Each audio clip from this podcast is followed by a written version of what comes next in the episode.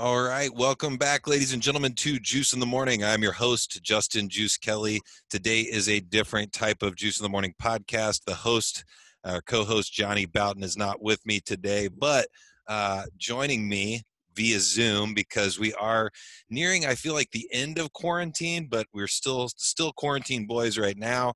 Uh, joining me uh, via Zoom is Brad Scott, friend of the show. hasn't been has been a while since you've been on the show, man. But I'm like there's so much for us to talk about because so much has happened since you were on the show last. Welcome back, man. Yeah, thank you, and I thank you so much for having me. I was uh, expecting my last appearance to do a lot more for my career in Hollywood because I actually thought the show was Jews in the morning, and I was like, well, yeah, I mean, I I'd love to get into some acting. But uh, I'm looking no, for represent. I'm looking for representation. Absolutely no connections in that way, shape, or form. I, I apologize, man. I let you down. Well, no, so you said with like the quarantine, we're coming to an end of it. Isn't yeah. it weird though? Because like two weeks ago, it was the apocalypse, and the only way oh, yeah. that we were going to survive this was for everybody to stay, you know, home and until there's a vaccine, or they're like, oh, next Friday. like, yeah, it'll, it'll it'll be fine. Just yeah, like. I- I'm probably one of those people that uh, a lot of people on social media hate, and you know, I don't care if people disagree with me. I just feel like uh, this whole thing has been a little bit bigger than what it's supposed to be because my life i mean i work in healthcare so my life almost did not change at all i went to work the same time every day uh, i was i mean we had a lot of added precautions when it came to um, you know the masks and things like that but on top of that like we're already washing our hands like a million times a day we're already using sanitizer we're already trying to like you know do everything we can to keep things as clean as possible and then now it's just it's the only small differences is people are a lot more pissed off when they come into the clinic than they normally are so. well and uh you know uh, being a comedian you know before comedian slash Uber driver, I would drive, you know, Uber when I didn't have shows uh, on weekends and I was in town. And so since the entire industry shut down and I've been driving way more Uber, my life has not changed much at all because uh, yeah I, I, didn't work a lot How, as a comedian. They, uh, they, how's uber? Like is uber still going? Like are people still like rocking it out? So it's weird. I so when you said like you know you're not taking it or you think it's been blown up bigger, I think one reason why is I think they realized if they didn't blow it up, like it could have been way worse. And oh, what yeah. I mean by that is so they did blow it up, right? Right. And being an Uber driver, I've gotten a good sense of the demographics of people uh, where they were going through quarantine, and I would say 20% of my rides were like essential rides, people Hell going yeah. to work, and 80% of them were booty calls. I am not even kidding. Like it was a lot of just uh, people needed some ass. And so I think if they didn't blow it up that way, like nobody would have taken, you know, people would have continuously still met. And so they thought, well, if we blow it up really big, they'll take it a third serious.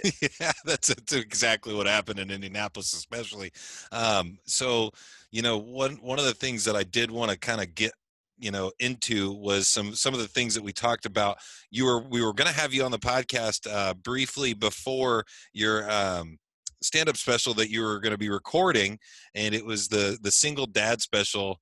What happened with that? You well you, i wasn't you, on jews in the morning so i didn't get that push. You, call, um, you called it you called it in a uh, message back and forth together uh, a a disaster i think?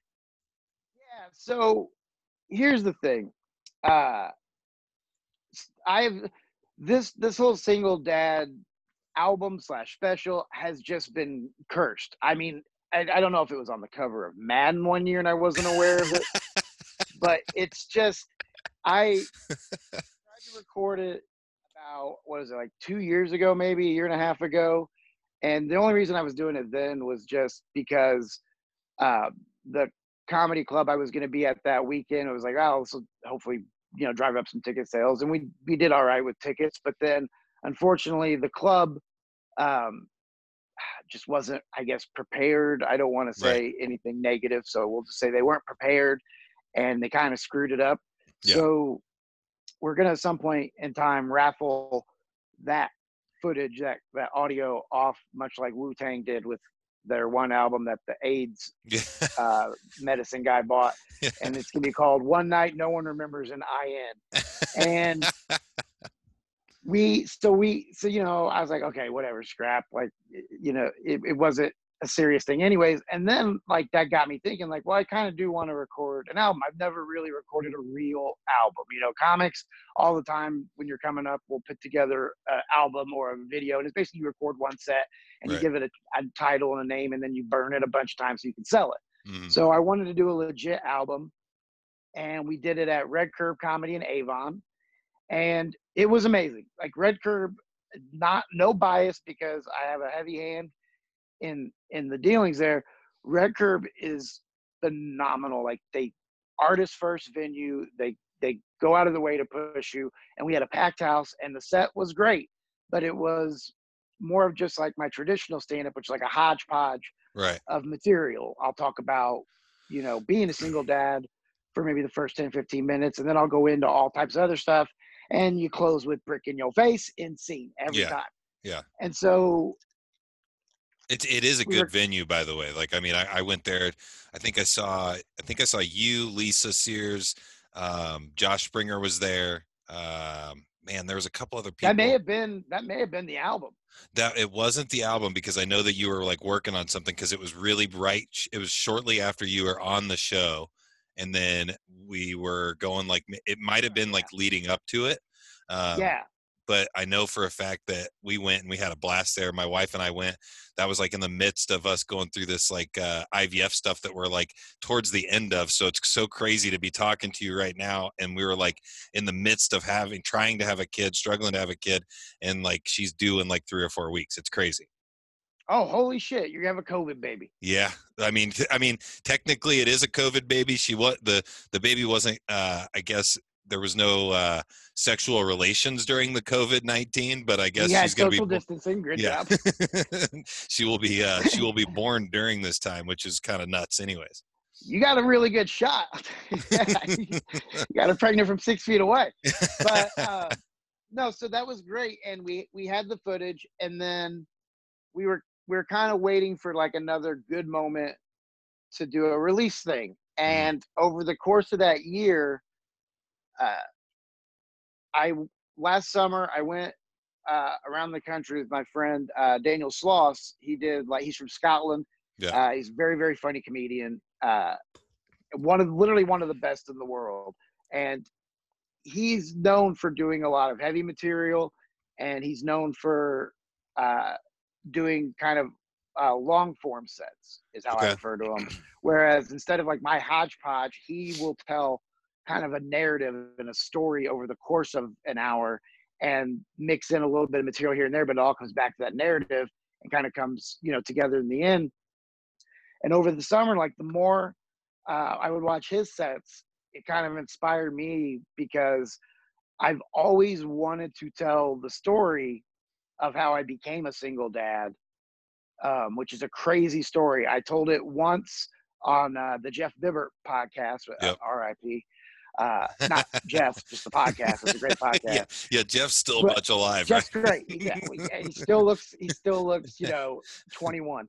Um, but I never. I didn't think I was going to be able to pull it off in stand up because there's a lot of heavy stuff in there as well. There's heroin use.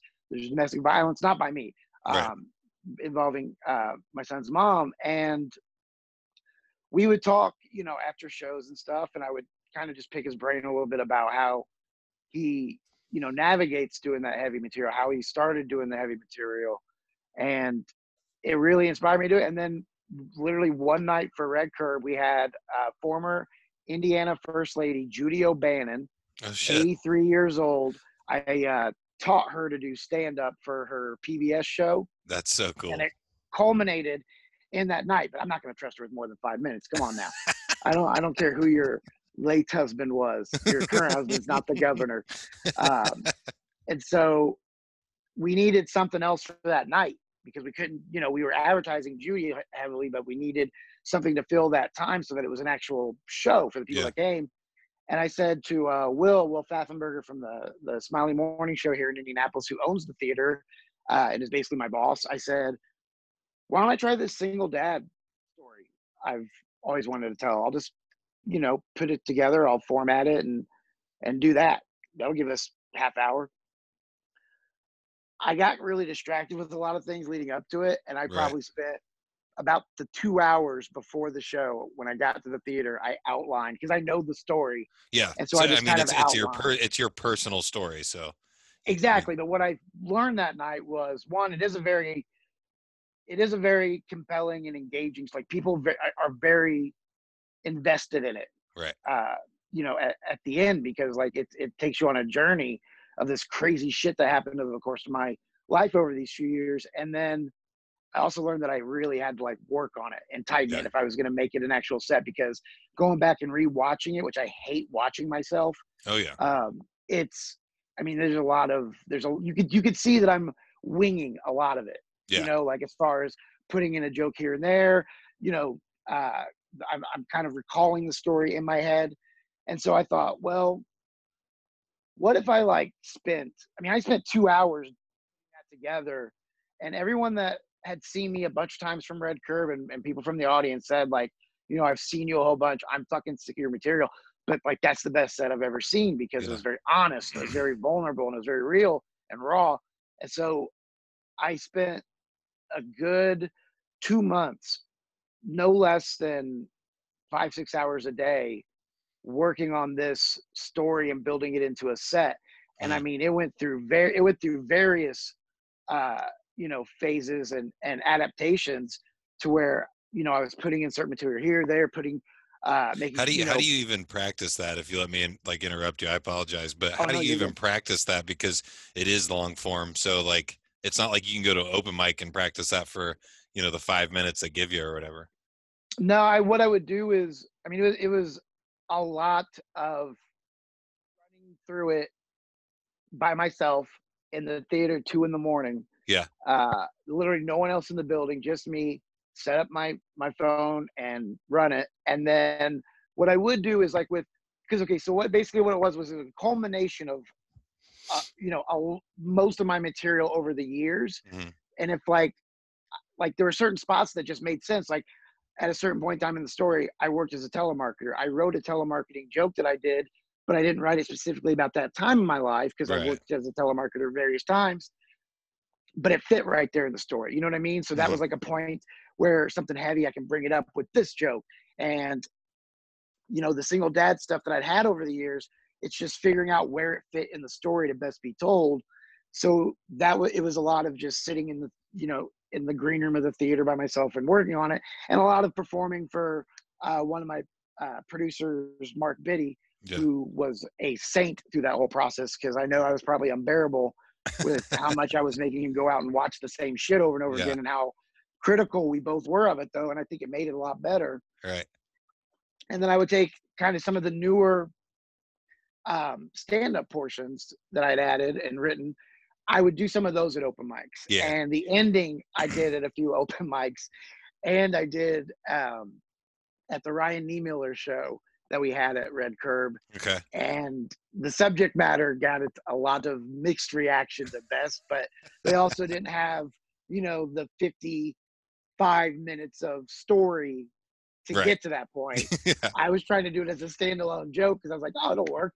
So it's Uh, like it was out of context a little bit. A little bit. I mean, as far as like not necessarily out of context, it was just they hadn't built that relationship with me and the kid Yeah. to to really be on my side with it. So it was kind of just there was there were some awkward shows, hmm uh, and, and there was a very kind person I can't think of the name now uh, on Twitter who who wrote a really nice like Twitter thread about uh, the reaction I got in Avon one night. But yeah, it was just.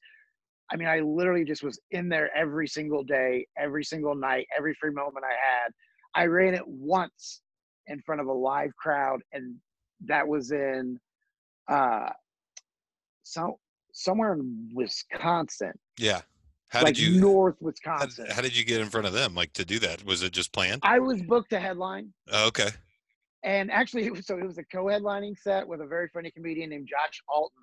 Hmm. Uh, and I've known Josh for years, and so we get there, and usually when you're co-headlining, I always defer to to experience. If you're the the veteran, you've been headlining longer than I have, I give you the option to go first or second. Some guys want to go first because they want to either, you know, if they're not selling merch or anything, they want to get the fuck out, uh, or they want the the hottest point of the crowd, which is Yeah. that middle part of the show. Yeah. And some guys like that notoriety of going on last. Yep.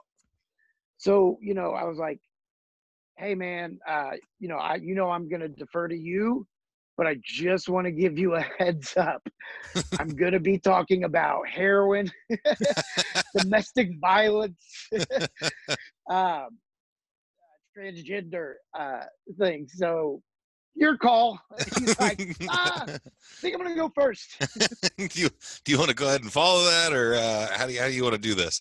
Wilton, Wisconsin. There you go. Wilton, Wisconsin. Tony Foxworthy and or sorry, not Tony Foxworthy. Uh, Ryan Ross. Yeah. Who's a, a, an up and coming comedian in Indianapolis went with me. I took him, um, and he hosted, and he can val- verify all of this.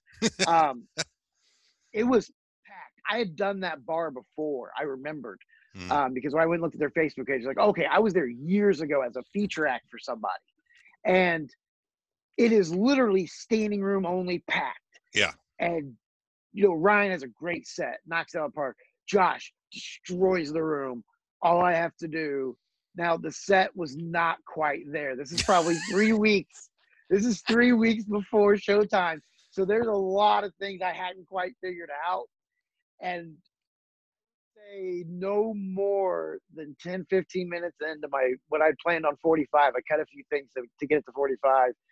10, 15 minutes in, no longer, I walked a, about three big groups of about 30, 30 people of the of the 80, 70, 80 that were in there. They just literally like stood up and left. And then that fucking shook me. Yeah. Oh, for I had- sure. I I could imagine. And I I mean I finished it, but it was like it was one of those horrible moments that like as I'm like I'm real I'm seeing in real time this like where some things need to be changed. Yeah. Well, But I well, it- can't that's, change that's, them in the moment. it's valuable information. I mean, also the thing is, uh, people listening that maybe not super familiar with uh, stand-up comedy and the lingo, uh, walking a group of people means that. I mean, you could probably tell from the context that's people are leaving because they are tired of watching what they're watching. And sometimes people will do it to where like, you know, uh like they're going to the bathroom or they'll put their phone up. They Yeah. were just deliberately making it aware. Like they're making a point. They're trying to make eye contact know. with you. oh yeah, and there's like it's like it's not a, a traditional showroom, so the lights are all on. I can see every single one of them walk out, and which is actually Josh was selling merchandise. I guarantee he cleaned up because it's like, oh well, fuck, we're gonna go buy something from you to spite him. And No, uh, that's hold that's on, I swear, last part, I swear to God, I'm standing outside with Ryan smoking a cigarette afterwards. Now I will say there was about a group of 25, 30 that were really invested with Oh, me yeah. and kind of like kept me in it. But after the show, I'm standing outside smoking a cigarette with Ryan, and this woman comes out and she goes, "That wasn't funny." well, you know, comedy's subjective, and I, it's not supposed to necessarily be funny. I, you know, and she goes, "No, but it was just, it was sad. like it's a comedy show." And I, I realized like that was also the wrong venue. I sprung that whole experience on those people. They didn't come in prepared. There was no sort of like you know preparation, and that was a huge mistake. Right. That I mean, it's crazy because you know when we talked the first time, I was like telling you like, hey, I've got this due date, and I plan on I plan on doing stand up. I plan on going up to open mics and things like that. I did about I want to say like 20 to 25 open mics before this whole like pandemic stuff started. And I actually even, um, it was actually people, everybody tell, told me this going into it. They were like, it's going to be really hard with a wife, man, especially you going through that whole stuff with like the IVF and the, the pregnancy and things like that.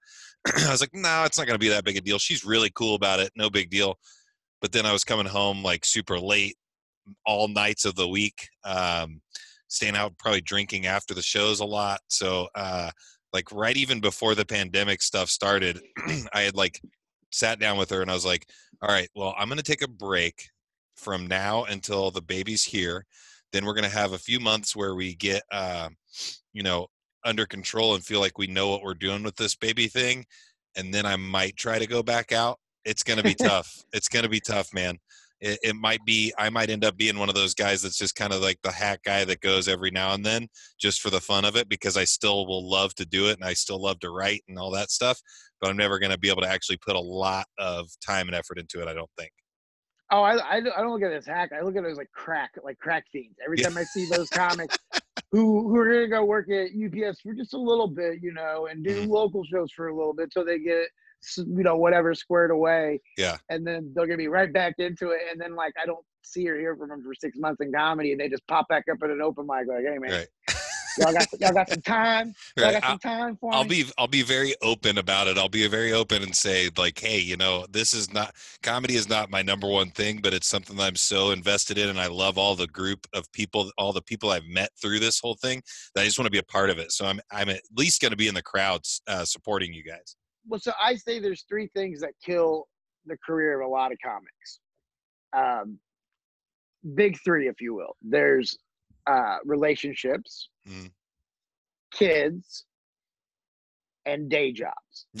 Which is like, like, check all three boxes for me. Exactly. So, but again, you're not. So you're you're excellent at podcasting. Like that's why I asked you and asked you several times over this past year to be on your show. You're really yep. good at it. I mean, that is that's a good thing for you because you you have a creative outlet where you can be right. funny, you can do creative different things, um, and you can still go pop up like you know you obviously can't do a full comic schedule schedule, but why would you want to? Right. Look at look at our lives. We're yeah. miserable fucking people. I mean, we we're just we're the worst. Like, and I like that's why I drive Uber. It's not a fun thing to do. It's not a job to be proud of. But until I can get to a point where I don't have to, I'm not going to accept any other job because I'm worried it's like a trap for me. Mm-hmm. Like you haven't been, how old are you? 32. 32. Okay. I'm 37. Yeah. And you started comedy last, this past year, right? Yep.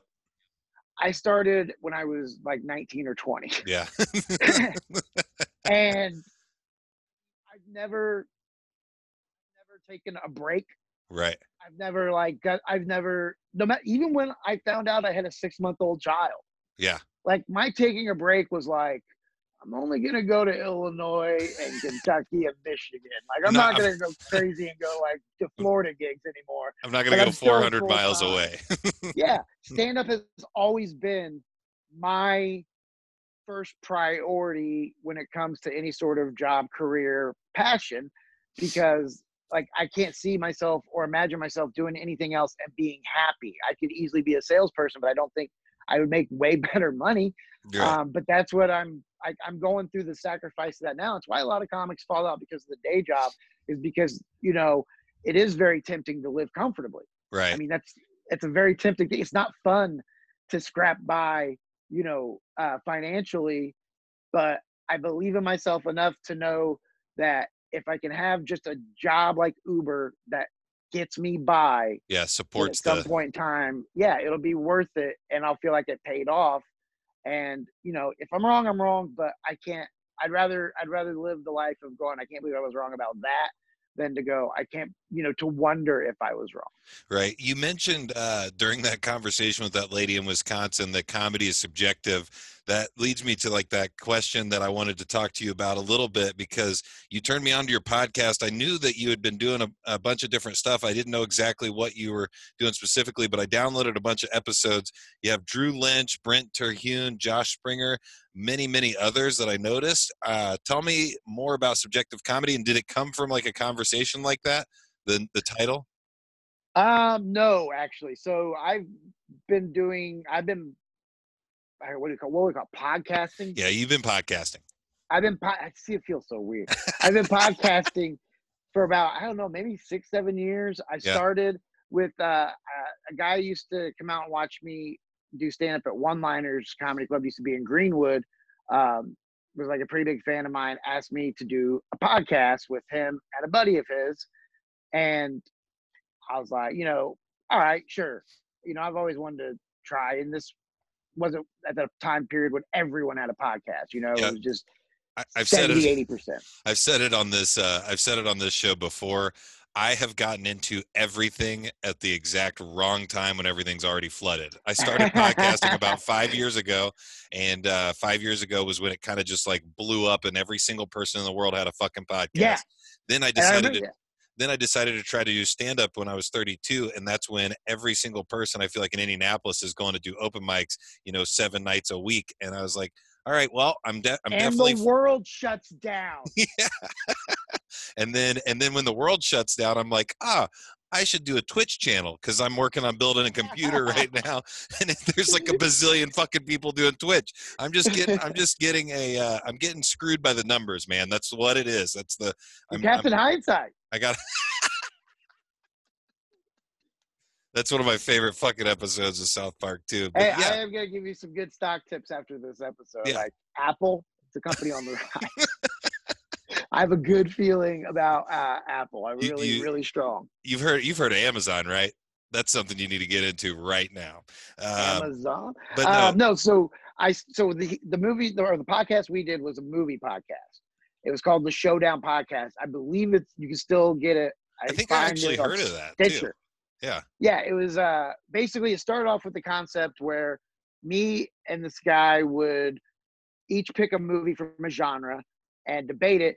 And our mutual, well, I actually met him the first day we did the podcast, but his big black friend who went by Black and Angry, Vic Miller, uh, at Black and Angry, B L A Q and Angry, um, he was the judge, the referee, right? Okay. So it was the showdown. And the first probably seven, eight episodes are garbage. I mean, it was like doing stand up for the first time again. It's Oh like yeah. I feel like I kind of like in my mind, like I could kind of feel that like I might have a, a I might have a, a sense for this. Like I might this might be something I have like a, some sort of natural talent for, but I have absolutely no fundamentals, and I know I'm bad at it at the start. Yeah. But I feel like it's something I could pick up and get. And so we got to about seven, eight episodes, and I remember I went home to my girlfriend after recording one day, and I just went, "Oh, this fucking show is trash." I said, "I don't know." I don't know if I can keep doing it. It's so bad, and it's I go, it's it's not fun. And so I basically came to the next recording and was like, I have an idea. Let's flip it up.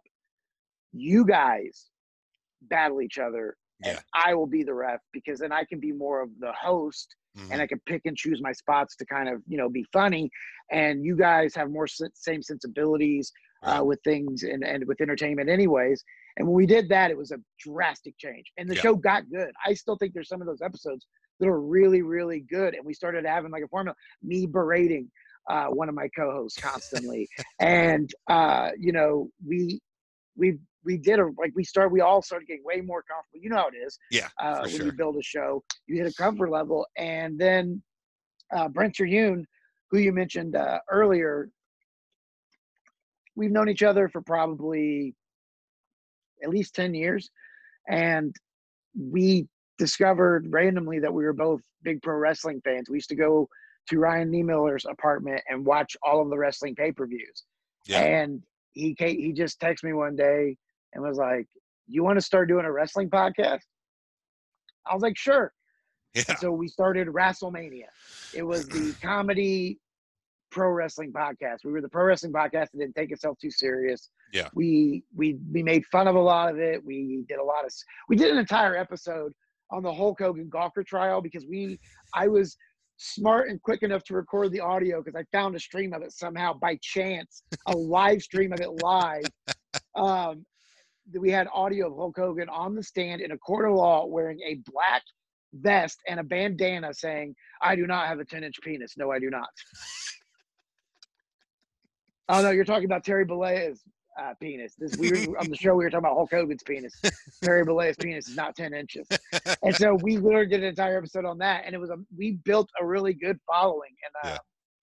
you know, started like picking up steam.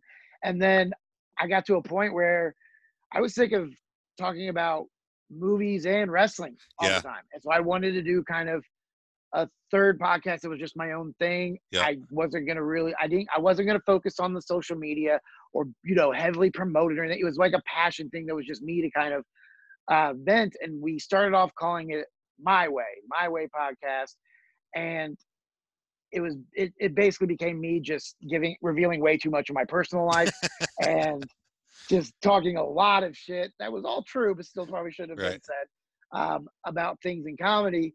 And the subjective comedy title came because after i told a few people about it i just felt like such a douchebag saying i had a podcast called my way. So i was just like that is the douchiest fuck. How did i not realize it earlier? And i was like well I always say when people, you know, majority doesn't think I'm funny. Well, comedy's subjective, Yeah, exactly. subjective comedy, and it wasn't taken, so uh, I jumped on it, and No, I- now it is my only podcast, but it is something I've become quite proud of, even beyond like the Drew Lynch, uh, Daniel Sloss, you know, Ryan E. Miller's episode comes out uh, today or tomorrow. Hell yeah. Um, Terhune's episode. I'm actually super proud of a couple episodes that we did. Uh, there's one called "Falling into Homelessness." yeah. and it's a saw two-part episode. a couple parts on it, right? Yeah, it's. I was driving Uber one night last summer, or the summer before, and I picked up a girl. The ride came through for her husband. He sent me a message immediately. Said you're picking up my wife, Erin. And so I pick her up at like some, you know, broken down, deserted gas station. Pick your, pick one from the east side. And she gets in my car and tells me that I've just picked her up from being homeless for the past 19 days and that this is like her third or fourth stint being homeless. And she started telling me kind of the story behind it. And I was just like, she, she honestly didn't want to go home to her husband either, because I guess one of the reasons why she, you know, left um, was it wasn't a good environment. I said, well, why don't we go? I said, this story needs to be told. I said, it's incredible. Why don't we go record a podcast? So we went to a, first we started at like a little veteran, Veterans Memorial in Greenfield, Indiana. And Holy then uh, it started to get a little louder. So we had to move to like a park to where it was quieter. But her story was she was uh, 18, went to the army. She was a combat medic and she was overseas in a truck that got bombed. She fucked up her shoulder really bad. And like she showed me, like it's, you could visibly see Yeah. it's a huge indention in her shoulder. She had over 37 surgeries on it over Jesus the years. Got addicted to painkillers, obviously. For sure. Uh, the the VA took away her benefits, and so because of her medical knowledge, she started doing small amounts of heroin to Mhm. compensate for the painkillers, and got addicted to heroin. Became homeless, was sleeping under bridges, was assaulted several times, and in between all that, there's so much even crazier stuff. Like after she was, you know, honorably discharged from the army, she uh, volunteered to be uh, part of the Katrina help, where she's like, you know, rounding up dead bodies. In New Orleans. Jesus Christ. Uh, worked for some sort of uh, law enforcement agency where she was breaking up a domestic dispute, opened up a closet, and the little girl, you know, of the the two people in the domestic dispute, shot her because her mom had given her a gun and told her Jesus like, Christ. shoot, and so she got shot in the arm. It's a it's a fucking insane story, but I she gotta tells get- it so well. I got to get down on that one, man. I, I downloaded a bunch. I didn't really look into that one as much, and now I'm gonna go back and I'm gonna go look at it. That's fucking It's crazy. one of the best stories I've ever heard, and, and she tells. I mean, obviously not best, but craziest stories I've ever heard. And Yeah. she tells it really, really well. yeah, and I get what you're saying with best. Like it's like one of the most intriguing things, probably. It should be a movie Yeah, for sure. Um, damn, starring dude. Tom Cruise doing his own stunts. man that's uh that's pretty nuts and it's crazy that that just kind of like kind of almost happened to you like it wasn't like you were searching that out it kind of No, almost like it was drawn to you um, and the the episode I think it's either right before or right after that, Witchy Woman in Austin. Um, I was in Austin, Texas, uh, for Sloss was recording a special. I think it's going to come out some point soon. Um, and my Uber driver back to my hotel one night, we were talking. She was in a band, and this is when I was really like revamping up the podcast. And I heard my uh, producer Brad Shoemaker of Creative Zombie Studios just in my ear going, "Content." we need content. And so I was like, hey, would you ever would you want to do an interview? So she came to my hotel room the next night to do the interview. And halfway through the interview, she tells me she's a witch jesus and then does a tarot card reading right there. Yeah, just fell Oh, on my lap. i gotta i gotta do a tarot card reading dude i have to i'm very very in for that It was fun. It was a lot of fun. I don't believe in any of that shit, but it was a lot of fun. It was a lot of fun. I believe I believe there's some sort of energy out there. I don't know for sure what it is. I can't say that it's a specific religion or whatever, but there's energy in the world because this pandemic stuff is horrible, but at the same time it didn't slow I didn't slow my momentum. Like a lot of my friends and a lot of people I know in the podcasting world and like in the content creating world, kind of like they halted too, even though now they have more time than they've ever had to continue to do this. They stopped. And like to me, that energy that I talk about all the time on the podcast of the world and like momentum and things like that. The juice. As soon as yeah, the juice. As soon as you stop that, it's really hard to get it going back up again. But if you keep it going, it's not that difficult. It just feels normal. I um, I've equated it, and I sound like a super douchebag by saying this. I've equated it to kind of like uh, habit forming, like the gym. Like the gym now, it's like if I don't like, because I haven't worked out like at the like lifted weights at the gym for like a long time. So my new normal now is running on the treadmill, doing like some light weights at the therapy gym of where I work, that kind of stuff, which is real light, low impact stuff. And I'm still staying in shape, but it's not that same feeling. But even if I skip one of those days, it feels weird that I skipped it. Same with yeah. the podcast, same with content, th- things like that. If you if you stop it and you have that momentum, it'll feel weird. But then if you let it go long enough, that whole thing will go away, and then you got to get that whole train started again. It's tough. And well, and then um what they say, thirty days to build a habit. Yeah. If you like, if you do something for thirty days, it becomes a habit, and it's just getting to those thirty days. And you're right. Like honestly, I think the biggest issue I have found, and that's why Corona. Like I agree with you. I think it's been for content creation. It's been the complete opposite of a tragedy. Is finding people that you know to have the time to do a show and right. that's again i was able to corner friends of mine yeah. Like, yeah i mean you were talking about that there's a quite a bit of people that typically don't have the time to do that kind of stuff or it's just e- it's easier for them to tell you that they don't have the time trust me i have friends like that i'm not talking about your friends um, no you probably are but no i've had i've had tons of friends or people that um, you know, are always like, "Oh, you should have me on the podcast." I'll be like, "Oh, I'm, I've got this weekend open because somebody decided to bail on me." Ah, well, I, I can't do it that weekend. It's like, okay, well, that was your weekend, so we'll figure it out in a couple of weeks. And then, uh, one of those things where it's it's just always like, you know, there's, I I used to say like, there's always a reason not to do the most basic things nowadays when it's if when you when you look at yourself, and I'm guilty of this as well. When you look at yourself, it's it comes down to either laziness or you know, like when people tell you they're going to email you something, okay, do it right now. Yeah. Like you literally have the device in your hand in front of me. No, I'll do it when I get home tonight. It's like, oh, fuck, I'm gonna have to like text you tomorrow, aren't yeah. I? Because I'm not getting that email tonight. Well, I, where it's. I was super appreciative of you because even when I was like kind of tooling around in the open mic scene, I sent you a couple of jokes and you sent me stuff right back. Yeah, I try. I try my best. Now I do have, I do have certain periods, uh, you know, where life will get to me a little bit, and I gotta kind of I cocoon myself. Yeah. Which is kind of what I've been working on um, more uh, this year is not falling into those, you know, funks or whatever. But yeah, I've always tried to like, if somebody messages me, I try to my best to message them, you know, right back. Yeah. And I, because it's just so easy, and nowadays it feels like a weird thing where it's almost like people are making a statement. Yeah. And then they forget. And so then you have to message them again. You feel like an asshole. But it's like, well, no, if you just would have answered the text the first time, exactly. we wouldn't be in this predicament. Hashtag yes. we're all in this together. For sure.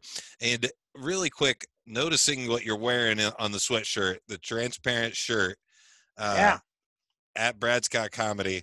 What, what where's this coming from? Also, I know I've I know kind of the backstory because I follow your Instagram, I follow your social media. Uh, as soon as you're on the Juice in the Morning show, you become kind of part of the family. So I try to promote stuff, I try to share stuff I see, um, but kind of explain. Look, I am. Jews in the morning. All right. Jews in the morning. but no, uh, tell us like where where that shirt's coming from, and kind of give me a little bit of background about that as well, as, and dive as deep as you want into it. I don't know how you feel about that kind of stuff. Uh, so do you remember when I told you I was working on part of the show that was kind of making it awkward when I was doing it in just the small pieces? Yes. Ta-da! so my uh, my son was born my daughter, hmm and about I've had sole custody for the past six seven years. We have not literally seen or heard from his mom, and That's about so two nuts. years ago, um, yeah, about two years ago, what that they would actually give me custody. I know, like I couldn't believe it either. That was the first thing, and then the second thing was that they haven't been around in six years. Yeah, uh, it was CPS. No, um, they're wonderful people. They actually are. But no, two years ago, um, before he, he, you know, maybe knew or maybe even told me that he identified as a boy, um, he told me that he liked girls instead of boys and he was a lesbian. Mhm. Uh, which again, I'm working to make sure I always use the right pronouns, but that's just such a weird set sentence. And- of he was a lesbian. Right, and also just to let you know, like if I fuck something up, Don't definitely, no no no. and definitely he- let me know because I'm not way. scared of it. I have I have I have told him over and over again, and we've not told him over and over again like he needs to be told, but we've talked about it.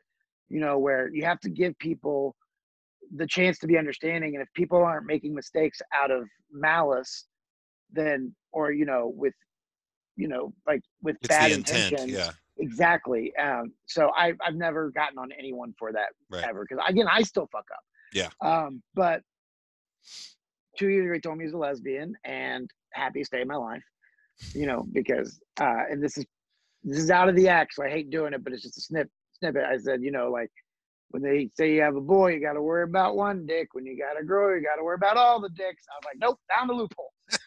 got to worry about zero dicks. and so uh, I was, you know, we smoked cigars. I, I hate also I hate that fucking that saying and if somebody says it to me the first friend of mine that says it to me I'm slapping the taste out of his mouth I'm telling you right now cuz like I just hate that saying like it's so stupid yeah, and I know how terrible of a man I was when I was younger or how terrible of a boy I was when I was younger I still I I don't think I think I don't think I ever said that that phrase and I'm just to uh, I'm just waiting for it, man. I, I, I'm gonna be too. I'm too soft, man. I think people are gonna give me too much shit, and I'm just gonna. I'm gonna feed right into it. because you're not slapping people. Give yourself some credit, Jews. Yeah, I Uh, don't know. I'm I'm I'm worried about it because, like I said, uh, I don't. I when people fuck with me, like a lot of like like close friends, I'll fuck with them back. But like people I don't know real well, I'm gonna. It's gonna be tough, dude. Because I I usually kind of let things just kind of slide right off my back, and I don't really care. But stuff's gonna bother me. I think. Really, you're about with the kid. yeah. When I have mine, Uh, you know if it's a boy or a girl? it's gonna be a girl. Her name's gonna be Elliot May. So, so the the weirdest thing I, I I thought more than anything, more than even that stupid saying, is when people would go, uh, like, oh my gosh, she's sober. You're gonna have to, you know, you're gonna have to be careful with her. I'm like, trying to fuck my daughter? Like, what the hell are you talking about? Or are you just telling me that she's gonna be a slut? Like, this is a weird compliment to give. Like, oh, you better be careful. No. Or I could just, you know, and her, you know, build her up with good sensibilities and trust her. Uh, maybe I'll try that. and build up her dignity and uh and self- Yeah, like self worth. is not, mm, she's she's she's gonna yeah you're gonna have to be careful she's no fuck you it's weird um yeah Uh, i'm just but no, waiting for so- those things oh yeah they, they're they're coming um and so i was happy she was a lesbian and first thing i did was hug her and um you know i built even like some material around it and so with uh, with her permission yeah and i'm using sure. her because i'm in the past tense now right for sure Um, so with with her permission, and then fast forward to last winter, like Novemberish, Decemberish. Um, we were talking. I don't remember if we were in the car. No, no, no. We were at home, and he goes, uh, "Hey, Dad, uh, I don't feel like a girl. Like I can't really explain it. It's I don't know if it makes sense, but like." I don't. I feel uncomfortable in the girls' locker room. I don't feel, you know, like I don't feel like a girl. I feel like I'm a boy that's trapped inside a girl's body. Mhm. And so I just hugged him again immediately because, uh, you know, like, I love my kid unconditionally. Yeah, I, and people have said like, is was it you know hard And I'm like, no, it's my kid. Why would it arouse me? Right.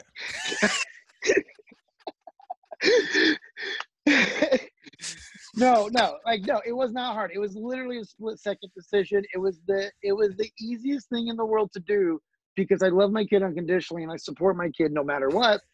And I'm sorry that got me.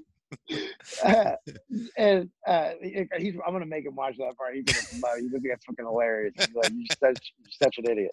But no, like I wasn't ever.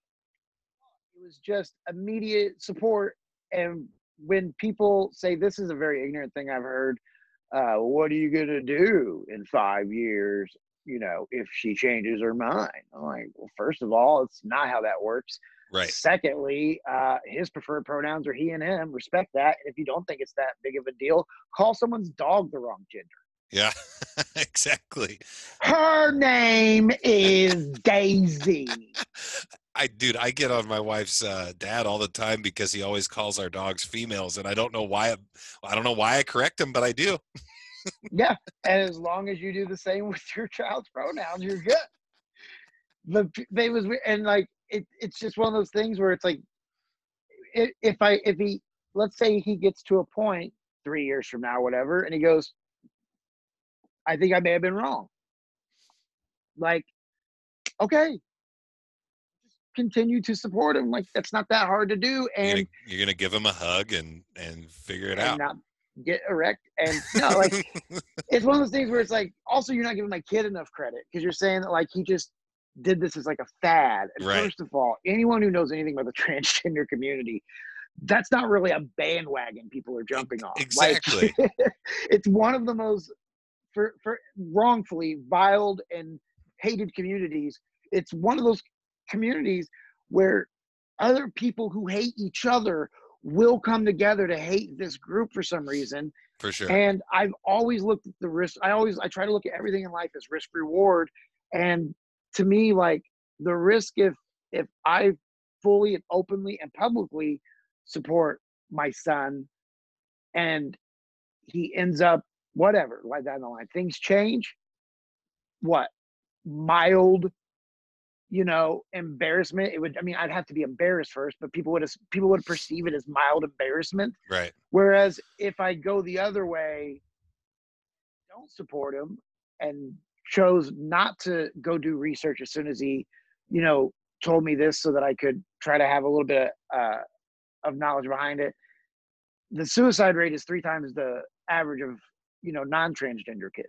Mm. So he feels alone. He feels like he can't be himself, and he possibly, you know, goes into a deep depression. Like the the downside of that to me was way worse than oh, right. if he if he does end up feeling like maybe he you know was was wrong in this then you know whatever. I'm i also again i trust my kid. My kid has never said or done things to be a part of a fad. He's actually been a lot counterculture and he just if you if you know my kid it makes all the sense in the world that he's a boy. He's a fucking slob.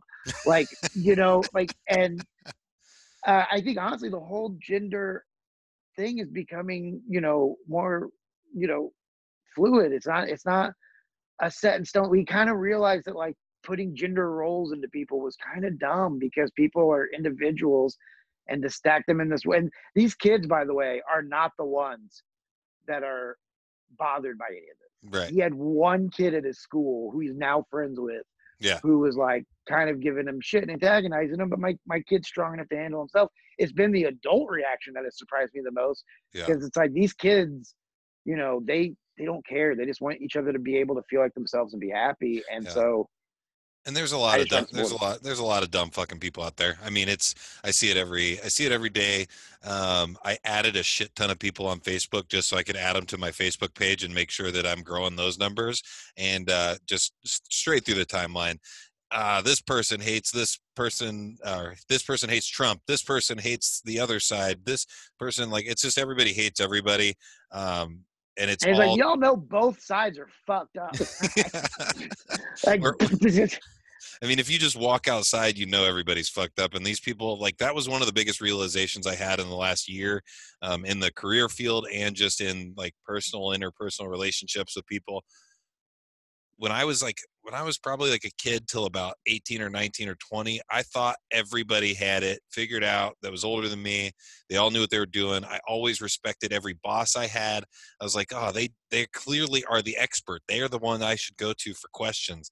And now, like as I've gotten older and I'm getting to be about 30, like in my 30s, and I'm starting to kind of work my way up career wise, work my way up like relationship. You're that guy that people are coming to. Exactly. And I don't know what I'm fucking doing most of the time. I'm just making it up as I go along and uh, you know fake it till you make it and things kind of typically work out for me uh, i feel very very fortunate to have the stuff that i have but you know that's it's just it's but you come into contact with so many dumb people every single day and uh and, and people aren't accepting and really i wanted to go a little bit longer, but we kind of have hit our hour. Um, I've got a relative in town that's actually using the podcast room as their uh, guest bedroom. So I just wanted to let you know that uh, I wanted you to um, plug DIY Jokers because it's on the background that you have right now, and re- and talk about Red Curb Comedy, and then maybe give like your social media and stuff before we get out of here. Yeah, the so social media is Brad Scott Comedy on all platforms. Every it's real easy to find. Yeah, every social media. Yeah, exactly. And uh, yeah, some people are choosing not to uh, find it, but it's every platform is Brad Scott Comedy. If I'm on the, if I'm on there, that's what it is. Yes. And um, Red Curb Comedy is the theater we were talking about earlier with Will Pfaffenberger from the Smiley Morning Show. It is truly an artist first venue. Yeah. That has complete creative freedom uh, for the performers, and it's, I mean, it's be, it's my home club now. Uh, I had a little spell where I was like home clubless, and so now, you know, uh, it wasn't because you know I was addicted to heroin and, uh, you know, was bombed in, in Iraq, but it, it was because uh, it's it's it's a very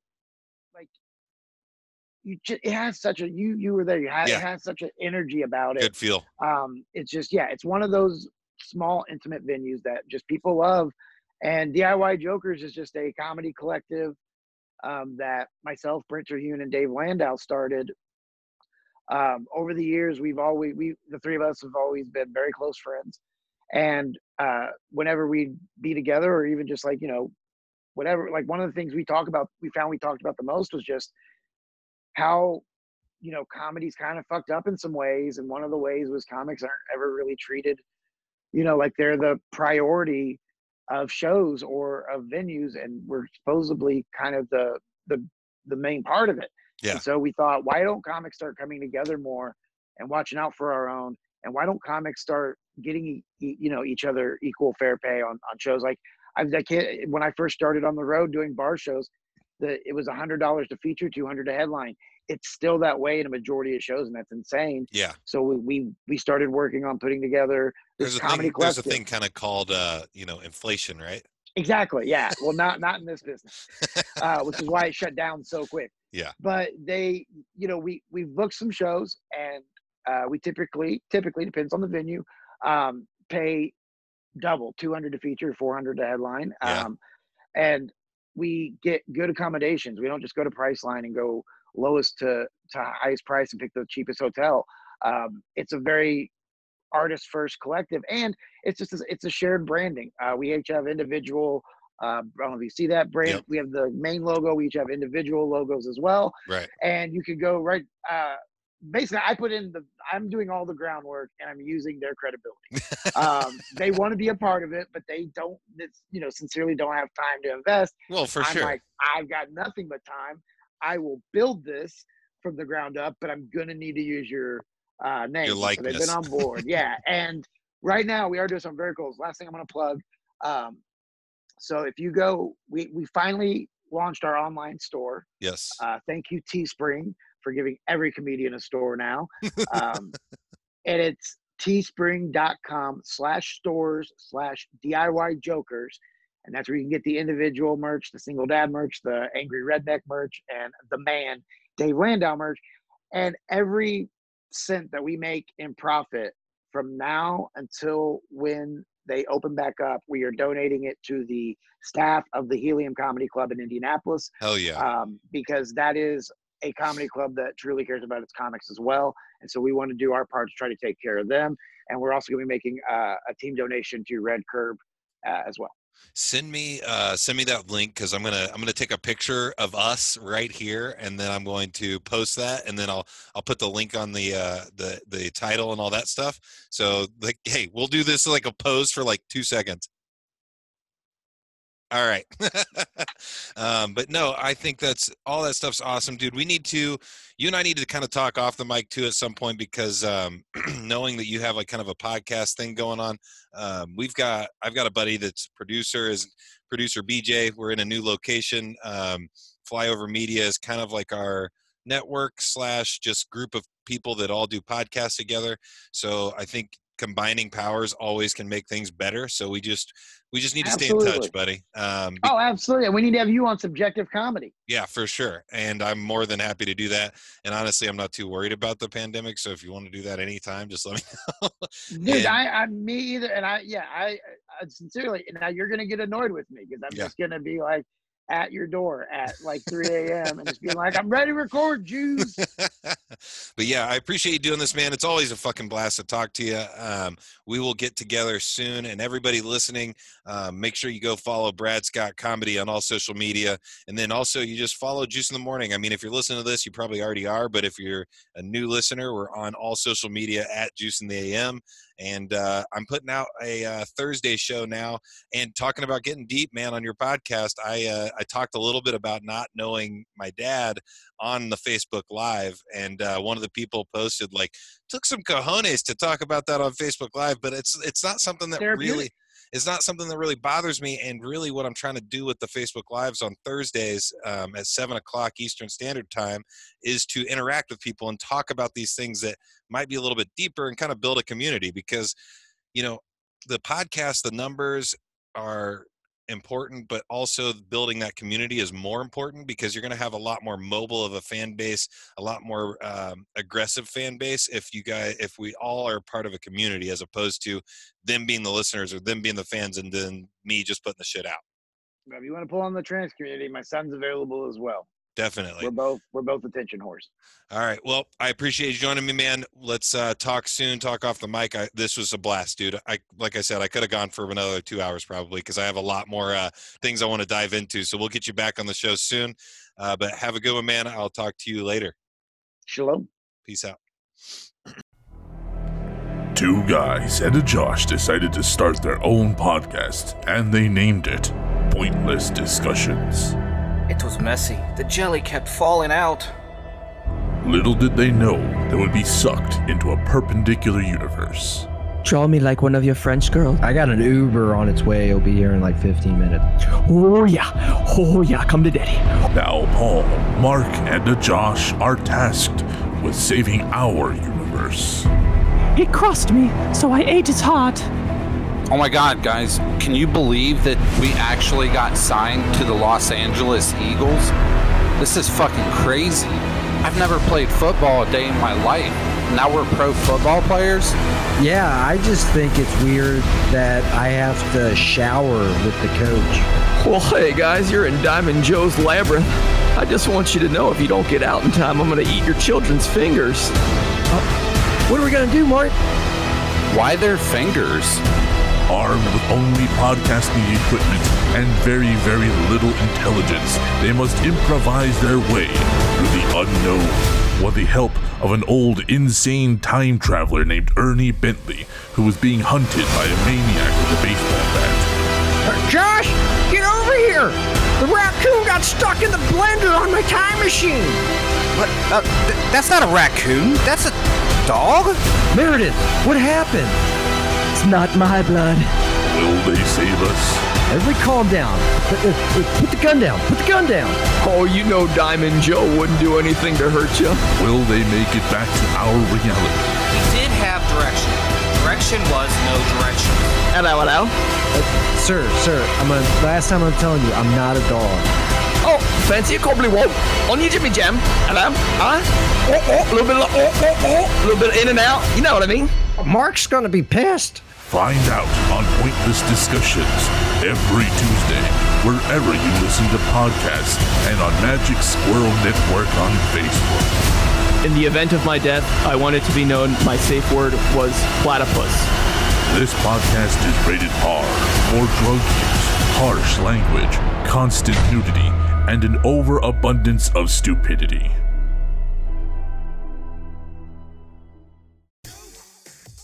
Greetings, Earthlings. Juice in the morning here. We are unpredictable talk radio for Indianapolis. If you want to follow us on social media, our Instagram is at Juice in the AM. Our Twitter is at Juice in the AM. You can follow us on Facebook at facebook.com forward slash Juice in the morning. If you want to follow us personally, where can we find you, Johnny? If you're on Twitter, you can follow me at JB underscore Juice in the AM. If you're on Facebook or Instagram, it's Jonathan D. Boughton. If you can't spell my last name, that's your own fault. And since I am the Juice himself, you can follow me at Juice85OR7 on all social media. Once again, you can find us on podcast apps such as Apple Podcasts, Anchor.fm, Google Play, and you can stream us on Spotify. Time to blast off, and we'll see you in space, bitches. in the morning.